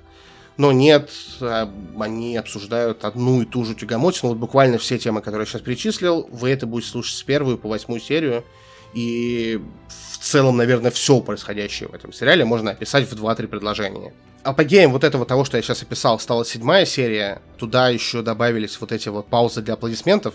Для аплодисментов, для вздохов, как вот когда нам показали какого-то нового персонажа, о котором так долго говорили в сериале. Помните, возможно, «Нет пути домой», когда каждого нового паука показывали, и там вот эта вот пауза была, типа, смотрите, Маквайр, Маквайр, типа, и все такие, а, блин, мы так ждали, там, вот эта пауза, аплодисменты, блин, как же классно, мы никто не догадались. Только там это работало, потому что, во-первых, фильм показывали в кинотеатре, да, и этот эффект толпы, аплодисменты действительно вызывает эмоции. Я как бы сам через это прошел. И все-таки там тот же самый там Тоби Магуайр, это мы уж, кстати, не первый раз этот фильм вспоминаем. Ну, я, во всяком случае. Это достойный персонаж отличной трилогии, да, Сэма Рэйми. А Эзра Бриджер. Я просто смотрю на нее такой. ну, ну, это чувак. Эза Бриджер — это достойный персонаж для тех людей, которые смотрели мультики. Ну, типа, где кто смотрел мультсериал, для них это, ну, горячо любимый персонаж, с которым они провели не один сезон.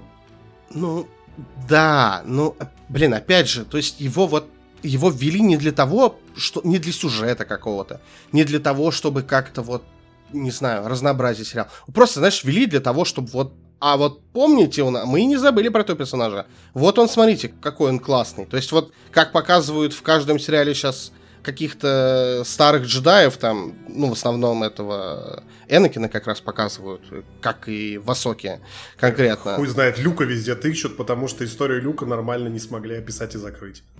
Вот, ну, короче, я не знаю, на меня это никакого эффекта не произвело, и потом еще, то есть после вот этой сцены, они едут, и опять вот этот вот, я, это, наверное, самый бессмысленный диалог, который я слушал только в этом году, едет вот этот вот Эзра, еще один персонаж повозки, и просто там, а как ты меня нашла? Давай об этом, не будем об этом. Пауза. Откуда у тебя китайский меч? Это долгая история. Опять пауза. А где Асока? Хотя давай я сам догадаюсь. Наверное, мы не будем об этом. Тишина. И вот просто минут пять экранного времени они едут, вот такие диалоги. Я такой, блин, вы либо разучились, я не знаю, ну, или меня это просто заебало уже, я не знаю. Либо я раньше, либо это везде было, я раньше этого просто не замечал. Еще, наверное, один из больших минусов. Возможно, мелочь для кого-то, но я что-то прям порвался на этом моменте. Сценаристы «Звездных войн» продолжают издеваться над Квайгоном, и джедайский меч э, это теперь какая-то ебаная лампочка, которая вообще не убивает никого.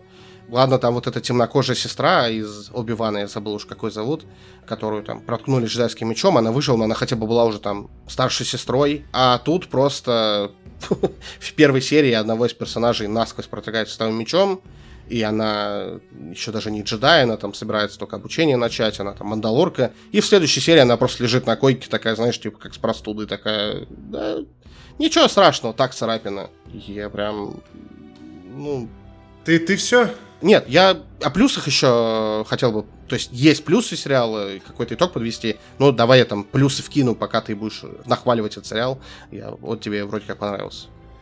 Я начну с персонажей, э, потому что персонажей здесь очень э, много, но не в плане того, что их количество большое, а в плане того, что на них, мне кажется, сделан хороший акцент.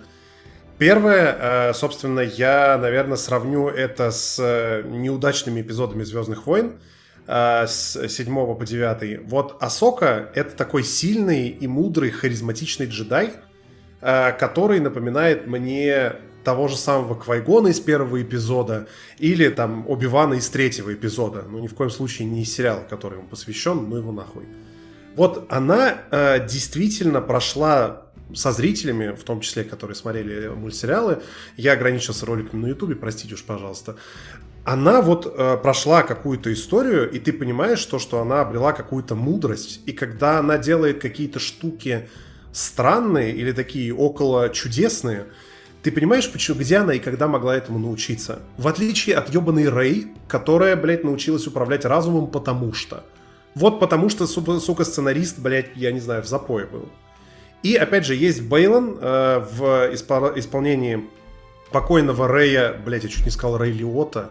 Он же не Рэй Лиотта. Ой, почему я... Ну, Рэй Лиота тоже покойный просто, а это Рэй Стивенсон. Да, это Рэй Стивенсон. Вот э, в исполнении Рэя Стивенсона есть прекрасный падший джедай Бейлон, это большой персонаж для вселенной Звездных войн, но если вы там тоже не следили за всеми мультсериалами, для вас это будет просто супер мощный, э, сильный, немногословный павший джедай, у которого есть цель.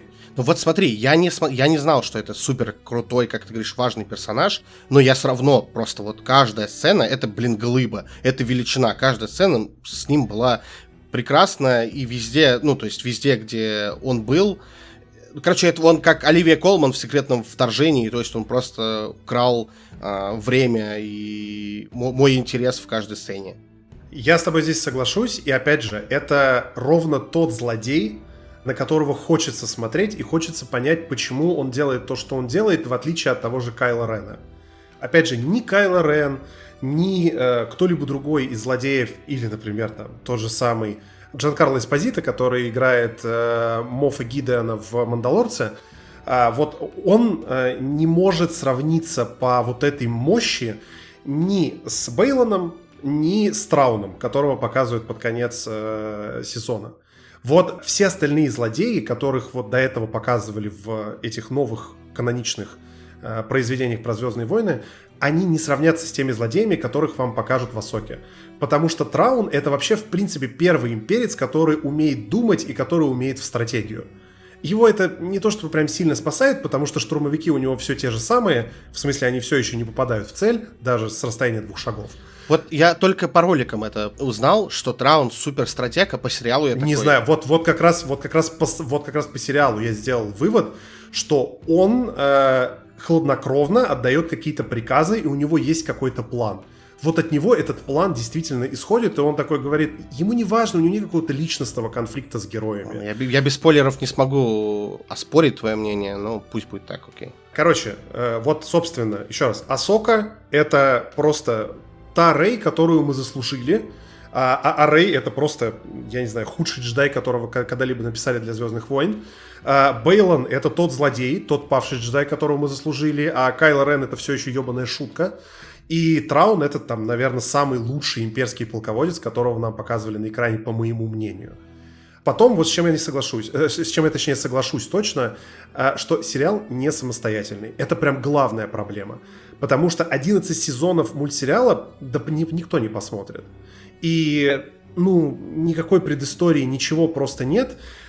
Снимали ли они сериал Ну, никто не посмотрит фан... ради Асоки. а так-то людей, которые посмотрели дофига. Ну, если, наверное, многие посмотрели, им будет норм, но тот человек, который, например, э, захочет посмотреть Асоку, и он не посмотрел 11 сезонов мульта, он, он реально должен уйти на YouTube. У него нет другого выбора. Ну, либо просто смотрите такой, о, Эзра Биджер, класс. Кто это? Да, да, ну, в смысле, э, ну, короче, тогда реально сериал не понравится, как мне кажется. Следующий момент такой технический, это очень красивые кадры и очень качественная компьютерная графика для сериала. Графика ебейшая, да. Вот э, на, что на графику, что на спецэффекты, что на прекрасную хореографию боев. что на то, как выглядит Розарио Доусон в гриме, как выглядит Мэри Элизабет Уинстед в гриме, которая играет Геру. А, они реально очень хорошо подобраны, и даже эти абсурдные линзы на них смотрятся супер круто. Количество эстетического наслаждения от каждой серии у меня всегда зашкаливало. От двух составляющих. Это картинка и музыка. Музыка классная, эпичная. Я еще третье добавлю. Тут нет Татуина. Это третий плюс сериал. Согласен. Кстати, музыка вот эта в конце на титрах, которая играет, просто, блин, я... Нет, музыка вообще супер эпичная. Прям, блять, это вообще лайк, короче. А теперь вот э, давай будем разбирать, что к чему, что почем хоккей со световым мячом. А до этого мы что делали?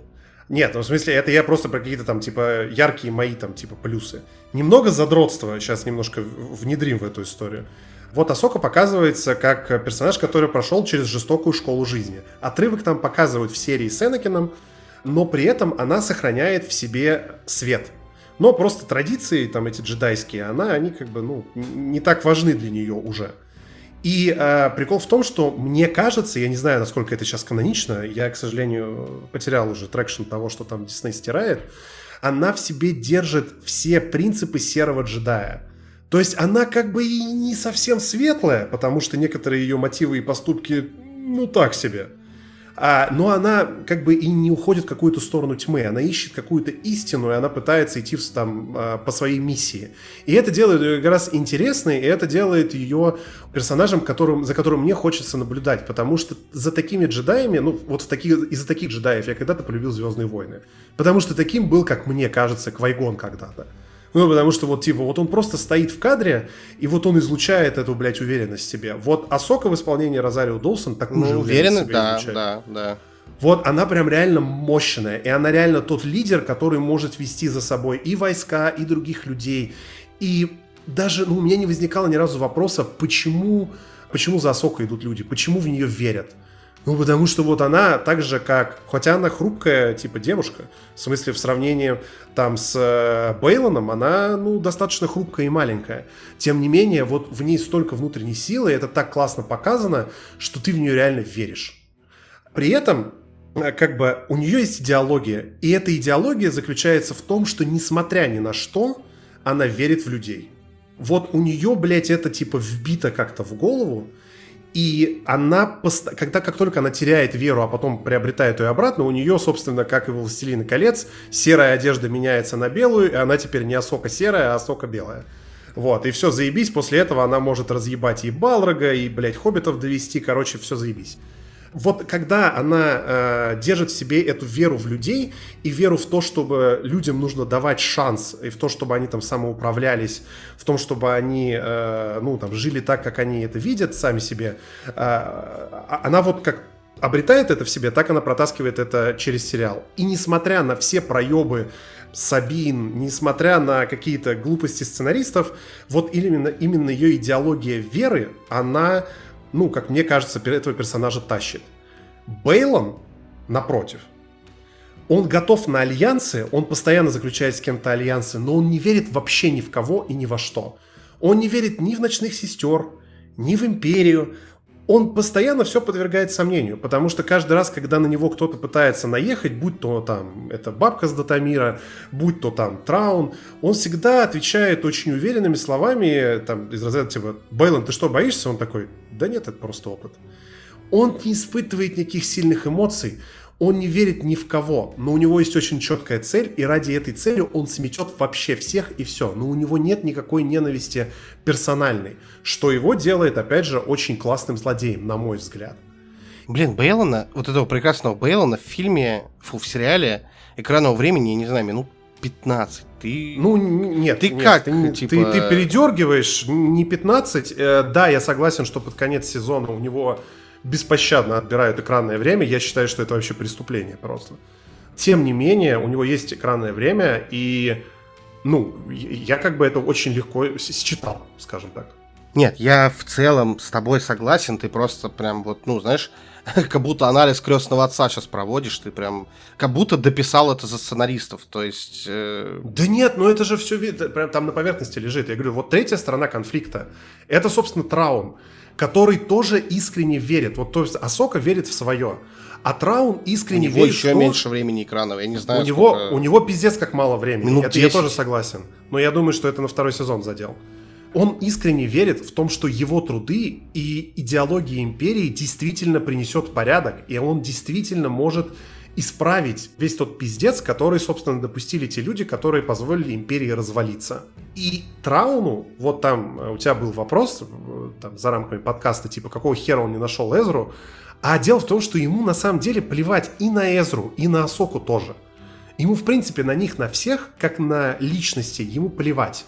То есть, если э, все персонажи хорошие, они постоянно говорят, Траун, Траун, там надо его захуярить и так далее, он зачастую к ним даже по имени не обращается. Он просто говорит «джедаи». И зачастую он рассматривает их именно как стратегическую или как тактическую проблему. То есть почему он не искал Эзру? Потому что он не представлял никакой угрозы. А он понимал, что Эзра Бриджер где-то там, блядь, валяется, на, бегает с этими э, улиткоидами, э, я не знаю, играется там в туземца. У него нет ни снаряжения, ни космического корабля. Он там с голой жопой бегает, он ничего сделать не может. У него нет ресурсов, он не помешает ему никак. Блин, это, это очень странная логика. Типа, у тебя есть какой-то завелся паразит в доме. У тебя есть возможность его прихлопнуть. Да, ты понимаешь, что там, я не знаю, ну это пусть будет один какой-то, я не знаю, там, термит, один комар какой-то, да? И вот он сидит на стене у тебя, ты знаешь, что он может быть, там, за неделю разочек пожужжит около уха, там, может быть, тебя укусит, а может быть и нет, он тебе не мешает. Но, типа, у тебя есть возможность его там прихлопнуть здесь сейчас, и ты такой, не буду тратить на это силы. А, Вот- а у вот- него какой-то, у него, он там сидел, ничего не делал. У него было кучу времени. Он же, ну он же, это отлично описывается в сериале. В плане того, что Траун каждый раз, э, когда к нему подходит там э, та же самая Морган или подходят эти, э, там, я не знаю, Бейлон с Шин, когда подходит и просит у него ресурсы, он каждый раз говорит, моя главная задача собрать все ресурсы, которые у меня есть сейчас, и съебаться нахуй отсюда. Для того, чтобы вернуться в галактику и воскресить империю. Каждый имперский штурмовик у меня сейчас на счету, потому что мне нужно отсюда съебаться. Он, в смысле Траун, не дурак, и он точно понимает то, что если он за Эзрой отправит два отряда штурмовиков, он их разъебет, естественно. Ну, в смысле, просто из-за того, что Эзра будет защищать этих своих улитко- улиткоидов. То есть это тупо трата ресурса. И из-за этого он этот ресурс просто не тратит. А он, Но когда... поэтому тратит его на Асоку. Но, еще раз, у Асоки есть А. Причем корабль, он потратил на нее ресурс, потом такой, ну, больше не будем отправлять. Он, потому что у Асоки, во-первых, есть корабль, во-вторых, есть еще там Сабин и еще целая кучка народу, которые объединяются с Бриджером. И как только они становятся достаточно сильными, чтобы ему хоть как-то помешать в его плане, он начинает делать что-то, чтобы их задержать. Он даже их убить не пытается, и он даже говорит другим персонажам, у меня нет задачи их убивать. Есть задача, ну, типа, они сдохнут тут, или они просто тут останутся, и как бы, в смысле, мы просто улетим отсюда, а они тут будут, я не знаю, сидеть э, до, до конца своих дней. Да мне плевать. Мне главное улететь. И это вот очень четкая, целенаправленная стратегическая цель, которая То, что для цель меня... не улететь, это я понял. Это... Так вот, я просто говорю то, что он делает все, чтобы их задержать, и он достигает своих целей. В смысле, вот он ставит какую-то себе задачу и цель, он ее достигает, и оттуда идет его уверенность. Он как бы предсказывает какие-то шаги. И там зачастую даже там, и у нас, как у зрителя, показывается, что вот- вот-вот джедаи выиграют, но как бы Траун реально продумал все намного лучше. Есть еще один большой, блядь, момент, прям очень, сука, большой, который мне показался не минусом, потому что я играл в игры, которые называются Jedi Fallen Order, и вот сейчас я э, почти дошел, допрошел Jedi Survivor. Вот честно А, сказать, можно я прям на ну. секунду вставлю свои 5 копеек? Ты, скорее всего, с этим не согласишься, но у меня вот четкое убеждение, что 50% того, почему тебе Асока понравилось, ты просто на фоне еще играешь в Jedi Fallen Order, и как бы вот у тебя такое звездно-воиновое приключение, и как бы, не знаю, ты, может быть, чуть-чуть не замечаешь его минусов. Ну, то есть вот да одно нет, на фоне слушай, другого. ну так же, так же, как ты там говорил про то, что вот в Андере тебе наконец-то раскрылось, почему империя плохая, не такая уж она плохая, республика там Я хорошая. в подкасте не говорил, я тебе просто говорил, да. Да, вот, ну, типа так же и в Асоке все эти конфликты есть. Это просто конфликт именно идеологии и вер. В плане того, что Асока и Траун — это то самое, типа, верить в людей или верить в систему. Вот, типа, да, Траун... Вот, подожди, вот ты не смотрел только Соку, не смотрел больше ничего. Ты можешь сделать вывод, что вот кто плохой здесь? Бейлон Скол или Траун какие-то злодеи нет, для тебя? Нет, они вообще не злодеи. Ну, в смысле... А когда ты смотришь в Андоре, у тебя есть какие-то вообще сомнения того, почему Империя вообще не должна существовать? Почему не должен существовать этот режим? Э, да Или слушай, ты такой, не, ну отличная, в принципе. Ладно, не буду шутить на эту тему. Да ну, э, это, это, это опять же, это, это история о том, что, ну, типа, можно ли сказать, что Траун бесчеловечный? Да можно. Можно ли сказать, что Бейлон плохой? Можно. Просто если, ну, немножко просто вникнуть в то, что они говорят, э, их можно понять. Ну, то есть, вот, вот их просто можно понять. В Андоре, почему Империя плохая? Ну, блядь, у них достаточно радикальный подход к этому ко всему. Ну да. Типа, что, республика, что ли, лучше? Вот, кстати, в Осоке очень прикольно это показывается в плане того, что когда они там с этой с Герой прилетают и такие, у вас что, работают бывшие имперцы? И им такие, ну, как бы да, блядь. А вы что думали, что, типа, все, кто раньше служил на империю, испарились, и у нас теперь чистые республиканцы все работают, что ли? Кстати, про это охуенная серия была в третьем сезоне Мандалорца. По-моему, третья или вторая. Вы что, вы чё, ребята, думаете, что, в, в смысле, я не знаю, обычным работягам, это, кстати, цитата, обычным рабочим вообще плевать, кто там, империя, республика. Мы просто делаем ебаные корабли, э, из которых вы там друг друга ну, вот убиваете. Вот в Андоре показано, но... что не плевать. Ну как плевать, блин? Там, типа, в одной серии просто ты идешь, блин, тебя, не знаю, спросили, куда ты идешь, ты чуть-чуть нагрубил, тебя отправили в тюрьму на пожизненно, блядь. И ты говоришь, что это, ну, там им плевать. Так, так ну, республика Республика также делает. Ну, в смысле, Где? Республика... Где? В, в смысле, Гера взяла свой маленький отряд и просто, блядь, я не знаю, полетела куда-то. Нихуя, так, нее... так ей сказали не делать этого. В смысле, она, так, так, она так военный сотрудник. Блин, я как никто знает, что у нее был приказ, она его ослушалась. И ее даже, кстати, никак не наказали, по сути. Давай вернемся, а то мы сейчас, блядь, надолго уйдем на, во, всю эту историю. Вот э, для меня в Высоке есть три конфликта, точнее конфликт э, трех идеологий. Асока, она за веру в людей. А Траун, он за веру, в, за веру в систему. Бейлон — это типа то самое эгоистичное, когда я не верю ни во что, я верю только в какие-то свои личностные цели. Вот это типа три идеологии, которые очень ярко показываются в этом сериале. Ну и типа там есть Сабин, которая что-то среднее между Асокой и Бейлоном, потому что она достаточно эгоистичная и, собственно, за это и получает пизды. А вот эти три идеологии в сериале отлично показаны. И ты, в зависимости от того, чему ты лично, как человек, сочувствуешь, ты можешь, там, э, как говорится, проникнуться теми или иными персонажами. Именно потому, что эти идеологии там есть, это хорошо. И это не делает сериал хуже, чем Андер. Просто, типа, ты в Андре увидел определенный посыл, который тебе был близок. А я все еще люблю Звездные войны за то, что там есть типа джедаи, и они хорошие, несмотря ни на что. А есть как бы ситхи, которые как бы, ну, стремятся к власти, потому что верят, верят в то, что есть там порядок через систему, условно. И вот как раз Асока — это первый на моей памяти после шестого эпизода произведение в вселенной Звездных войн, который нам обратно возвращает этот смысл и эти конфликты, потому что все остальное было вообще не про это. И вот за это я как раз сериал очень сильно люблю. Ну, нет, имеешь право. Короче, Асока заебись, потому что, во-первых, она охуительно снята, э, там прекрасный, божественный CGI, просто компьютерная графика, которая недоступна Марвелу, которая недоступна DC. Э, вот, кажется, все производители компьютерной графики ушли в Асоку. Э, композиторы, которые пишут действительно охуительные, эпичные темы, тоже ушли в Асоку. Так, ты решил по второму разу рассказать все. Нет, я, я быстро, как говорится, это сворачиваюсь в этом плане. А, резюмируешь. Вот, да. А, и, собственно, все персонажи и идеологии тоже есть в Асоке. Если вы любите оригинальную, а, оригинальные 6 частей, 6 эпизодов Звездных войн и давно уже скучали по какому-то продолжению шестого эпизода, Асока может быть этим а, продолжением, но вы должны найти на Ютубе какую-то предысторию всего происходящего, потому что, к сожалению, в сериале вам ее адекватно не дадут если бы не было этого небольшого недостатка, то я бы сказал, что это лучший сериал, который я видел во вселенной Звездных войн. Жду второй сезон просто пиздец как. Очень жалко то, что, кажется, Бейлона больше не будет, потому что актер умер. Но, блядь, Асока просто подарил мне огромное количество э, эмоций позитивных.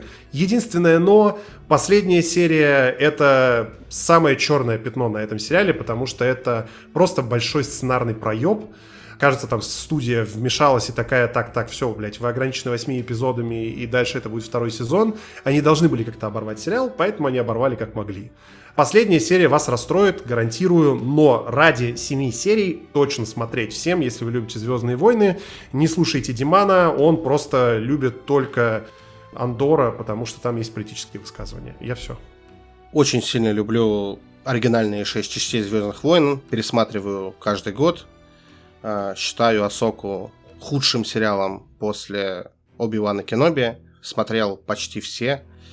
Не рекомендую смотреть. Я посмотрел предысторию Асоки, которая там идет на YouTube 20 минут, и лучше бы я посмотрел 10-минутное видео на YouTube о кратком содержании сериала Асока. Понравилась только четвертая серия, и еще там, ну, были пару моментов прикольно там во второй серии, где вот этот чувак э, из Доктора Хауса там ро- роботов производил. Ну, короче, ты понял, о чем я говорю. Восьмая серия, согласен, ужасная. Из плюсов э, то, что Игорь э, сказал, да, графика. Ну и, в принципе, по плюсам я согласен с Игорем, кроме вот то, что персонаж там какие-то прописаны, идеологии там интересные. Ну, вот тут прям вообще в корне не согласен. Если бы мне сделали какую-то нарезку экшн-сцен, я бы их посмотрел. Но диалоги... Я очень люблю диалоги в фильмах, и еще раз я полюбил Андора, который по почти полностью состоит из диалогов, но там они имели какой-то смысл, Здесь, э, ну, я приводил примеры диалогов из этого фильма, можете сами посмотреть. И, наверное, было бы, наверное, к нему чуть меньше негатива, если бы в этом году не было третьего сезона «Мандалорца», то есть вот у меня есть такая потребность каждый год что-то по Звездным войнам новое смотреть, и Дисней, в принципе, ее закрывает, но в этом году уже был «Мандалорец 3», я бы не сказал, что он там сильно лучше, но, но лучше. не сильно, но лучше. Вот, скажем так. В остальном Игорю понравилось, мне не понравилось. У вас тут такой плюрализм мнений. Вот. Но а в остальном, как Дима правильно сказал, все. Мы, как обычно, благодарим вас за то, что вы остаетесь с нами, то, что вы нас слушаете везде, где вам удобно слушать. Мы скоро вернемся с новым выпуском, в котором мы еще пока нихуя не понимаем, что обсуждать, потому что все релизы, блядь, вселенной скопились в эти два месяца. Э, надо еще когда-то работать, записываться и монтировать. Да, мне тот, э, мне тот товарищ сказал, я когда пожаловался, что, типа, блин, столько всего классного выходит, он такой, ну просто не смотри, лол, типа, что это, работа, что ли? Блин, в том-то и дело. Если бы мы все смотрели, то мы реально смотрим то, что интересно. Ну вот там на следующий выпуск мы предварительно приготовили Generation V. Это этот спин по uh, The Boys и Spider-Man 2. Ну как, типа, это вообще можно пропустить? Я не знаю. Ну, нет, ну если ты, если ты не любишь фильмы и игры, то, наверное, можно. Э, типа, если, ты, если ты еще параллельно пробегаешь каждый день по марафону, каждый день встаешь в 5 утра, читаешь по 5 книг саморазвитию перед за завтраком, то тогда да, конечно. Я разгоняю остатки аудитории, да. Да, конечно, нас именно такие слушают. Такая. А, блядь, а кто еще?